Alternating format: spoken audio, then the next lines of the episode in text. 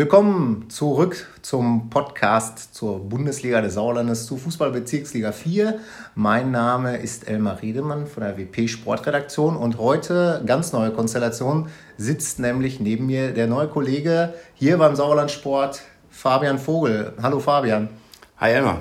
Ja, Fabian, äh, vielleicht sollten wir dich noch mal ganz kurz hier vorstellen, unseren Hörern. Du bist ja zum ersten Mal beim Podcast dabei. Seit zwei Wochen bist du hier in, in der Redaktion. Ja, sag mal selber kurz was zu dir. Du bist kein Sauerländer.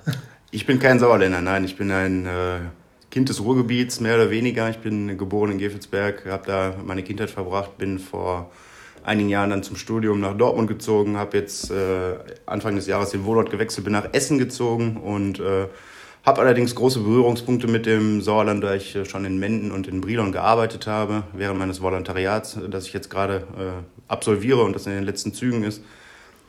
Ja, und im Lokalsport bin ich so oder so zu Hause. Da habe ich äh, dreieinhalb Jahre gearbeitet, kenne mich ähm, in den hiesigen Ligen eigentlich ganz gut aus. Ja, und das werden wir jetzt mal sehen, ob das auch für die Kultliga, die Bezirksliga 4 zutrifft. Ähm, ich denke mal, in zwei Wochen hast du schon ein bisschen was mitgekriegt, hattest auch schon die ersten Berührungspunkte ja, mit dieser Liga, um die sich dieser Podcast dreht.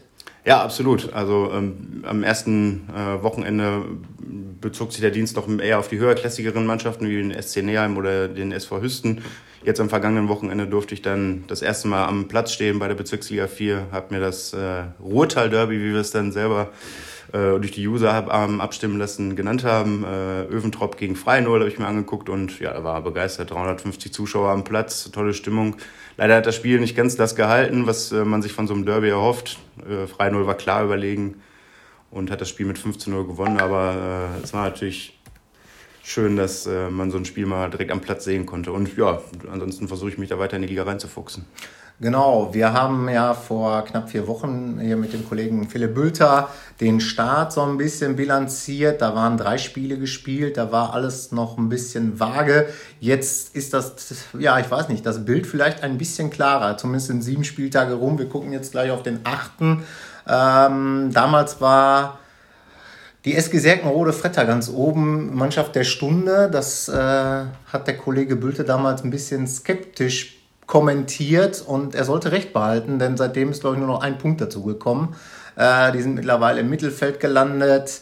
Da können wir gleich noch ein bisschen mehr zu sagen.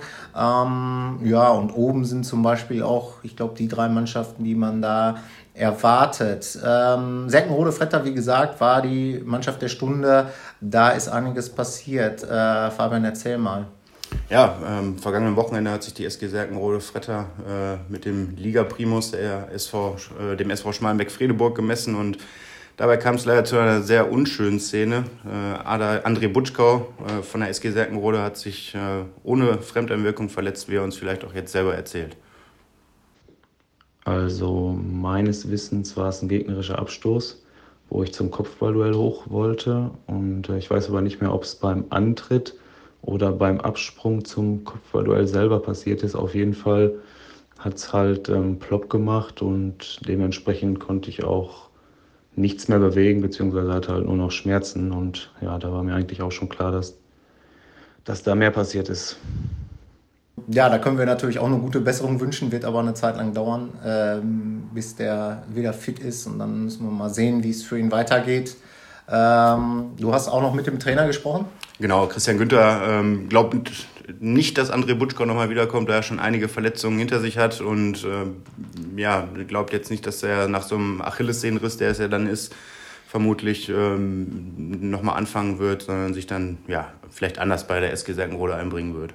Also die Verletzung von André ist ähm, sportlich wie auch menschlich ähm, ein herber Verlust für uns, weil wir ihn flexibel einsetzen konnten und menschlich ähm, ist er einfach ein guter Junge und kam überall sehr gut an. Ja, er wird auf jeden Fall seine Fußballschuhe jetzt an den Nagel hängen, weil das jetzt nicht die erste Verletzung von ihm war. Wir wünschen ihm natürlich hier von dieser Seite auch nochmal alles Gute und dass er schnell wieder auf die Beine kommt. Ja, Also wir drücken trotzdem natürlich die Daumen. Ähm, Fußball in der Bezirksliga zu spielen ist dann am Ende auch nicht alles. Ich glaube, am wichtigsten ist im Amateurbereich immer noch, dass man äh, an sich gesund ist und ähm, wenn man dann die Fußballschuhe an den Nagel hängen muss oder kürzer treten muss, dann ist das ähm, manchmal halt auch so. Aber wie gesagt, vielleicht wird ja auch alles gut. Ähm, alles gut ist äh, vielleicht ein Stichwort für eine andere Mannschaft die ja bei euch so ein bisschen für Furore sorgt, auch so was die Aufmerksamkeit angeht. Äh, vielleicht aktuell auch mit die Mannschaft der Stunde ist, nämlich die SG Bödefeld Henne Rathal. Ja. Ja, definitiv. Also die SG Bödefeld hat äh, vollkommen überraschend für viele äh, Verfolger der Bezirksliga 4 aktuell den vierten Tabellenplatz inne, ähm, ist noch ungeschlagen als eines von nur noch drei Teams in der Liga, hat äh, allerdings auch in vielen Spielen einen Vorsprung kurz vor Schluss noch hergeben müssen hat ähm, auch gegen die Top-Teams sehr gut ausgesehen und ja, den Bericht, den wir dazu gebracht haben, der ist sehr gut angenommen worden. Also das zeigt auch, dass das Interesse rund um die SG Bödefeld Hennerata sehr groß ist und ja, viele sich auch vielleicht wundern, warum die momentan da oben mitmischen. Ja, Ihr habt versucht so ein bisschen zu erklären, äh, wie würdest du die Truppe beschreiben, vielleicht auch das Umfeld da. Das ist ja, ich sag jetzt mal im Vergleich vielleicht zu dem TuS Sundern eher ein Underdog-Dorfverein oder? Ja, genau, eher ländlich geprägt. Äh, ist eine große Gemeinschaft in dem Verein. Ähm, der äh, Trainer Max Schafranski äh, betont das auch immer wieder und sagt, ja, wir kommen über das Kollektiv und wir schwimmen momentan auf einer Erfolgswelle. Die nehmen wir natürlich gerne mit, aber da bleibt abzuwarten, äh, ob das dann auch so anhält, auch wenn es dann jetzt gegen die kleineren Teams geht, dann muss man sehen, ob äh, ja, da die Hausaufgaben gemacht werden können, ob man dann auch sich langfristig in der Tabellenspitze etablieren kann. Und Max Schafranski äh, warnt halt auch davor, dass wenn es mal Rückschläge geben sollte, bisher hatten sie die in dieser Spielzeit noch nicht, wenn es da Rückschläge geben sollte, dass man da äh, sehen wird, ob dann die Mannschaft auch weiter so zusammensteht, wie es jetzt aktuell der Fall ist.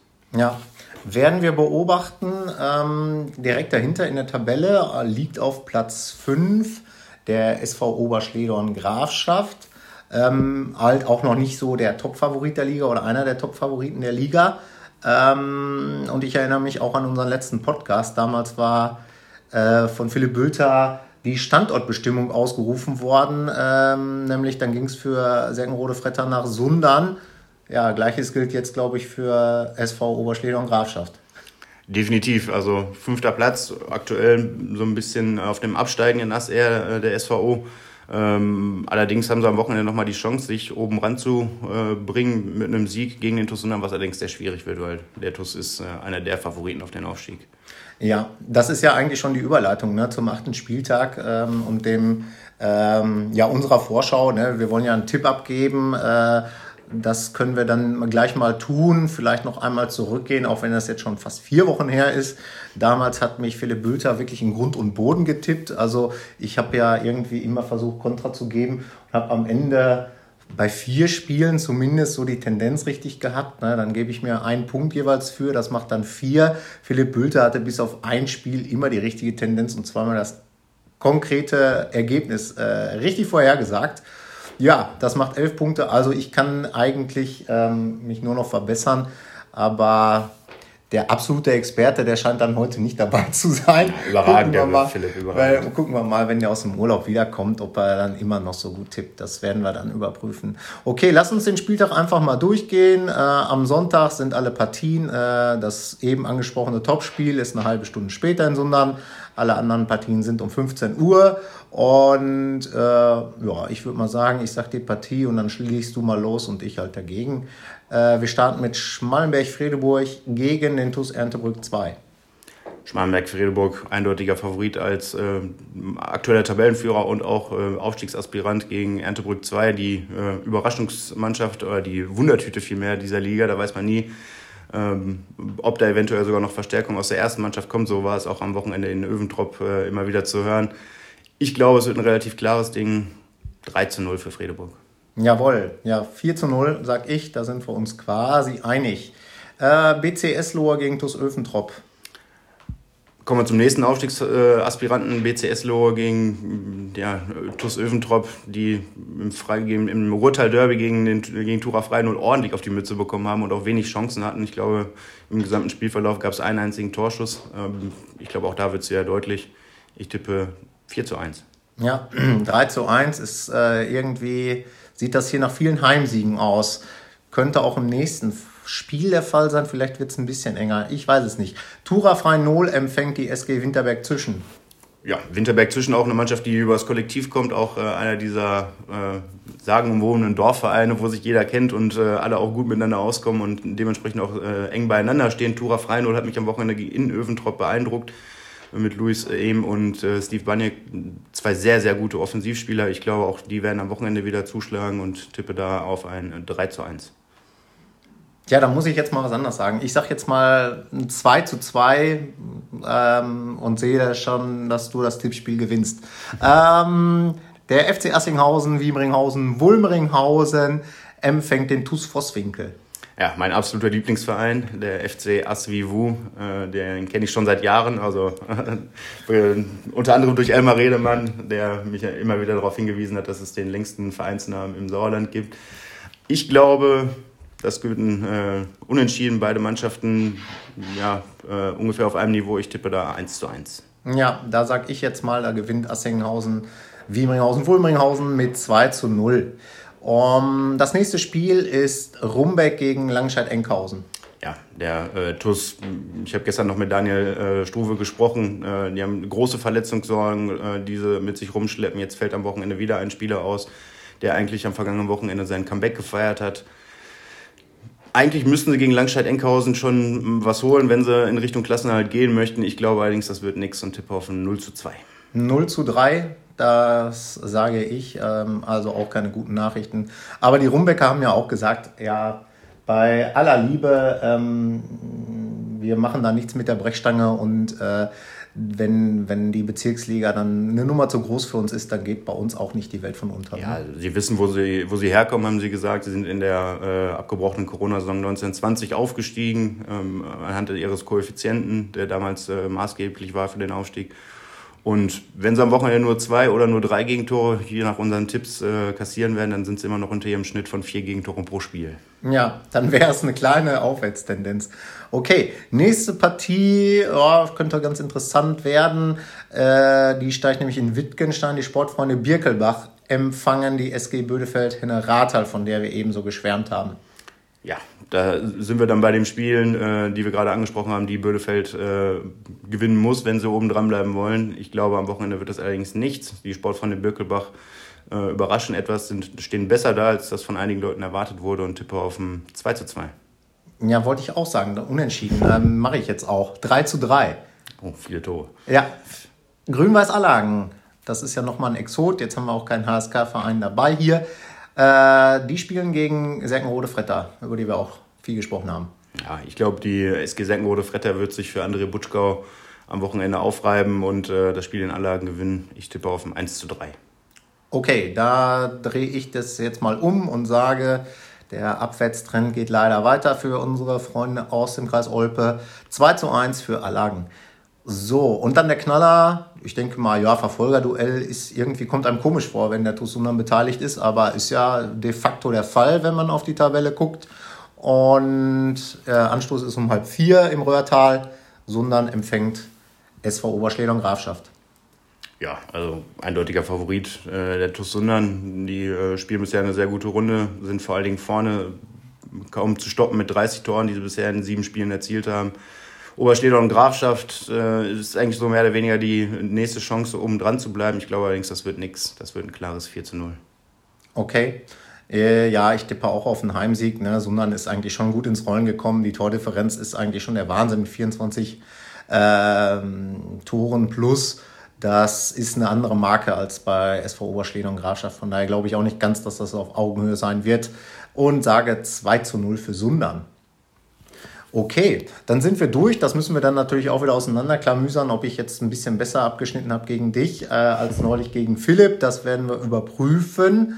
Und ansonsten muss ich sagen, Fabian, machst du einen kompetenten Eindruck. Also das kann ja nur was werden mit dir und der Bundesliga des Sauerlandes. Ja, ich freue mich auf die nächsten zweieinhalb Monate, die da noch kommen. Genau, dann werden wir uns bestimmt nochmal hören und ihr werdet äh, den Fabian hören. Und äh, ansonsten wünschen wir euch ein schönes Wochenende. Am besten natürlich irgendwo am Sonntag auf dem Platz. Ähm, beste Nachricht ist, glaube ich, das Wetter wird wieder besser. Und vor allen Dingen bleibt gesund. Ja, genau. Das ist unser Wunsch. Also auf Wiederhören. Bis zum nächsten Mal.